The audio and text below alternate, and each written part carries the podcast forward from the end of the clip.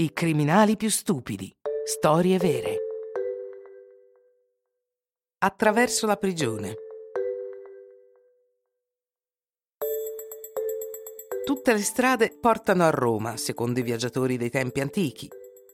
Anche se oggi questo non è più del tutto vero, possiamo vedere che a volte le nostre azioni fanno parte di una linea retta, verso un destino da cui è difficile fuggire.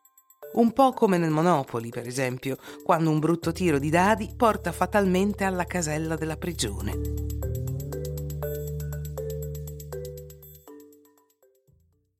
La mattina di domenica 6 maggio 2018 una pattuglia della polizia sta guidando per le strade di Città del Capo, Sudafrica, e riceve sulla sua frequenza una segnalazione di un'auto rubata nella zona. Senza perdere un colpo, identificano i criminali e li seguono.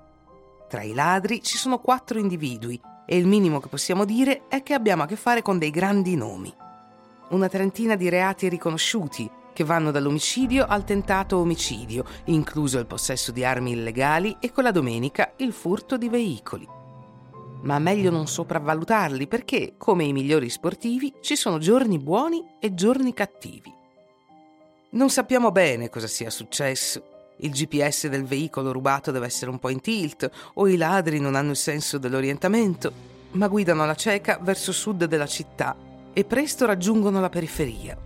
Passano davanti a un enorme edificio grigio dall'architettura tortuosa e pensano tra loro, bene, e se ci nascondessimo qui dentro?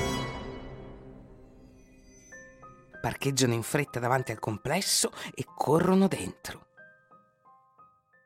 Questo è ciò che è comunemente noto come saltare nella tana del leone. I fuggitivi si sono semplicemente presentati ai cancelli della prigione di alta sicurezza di Polsmore, sotto lo sguardo allucinato della polizia che è arrivata subito dopo.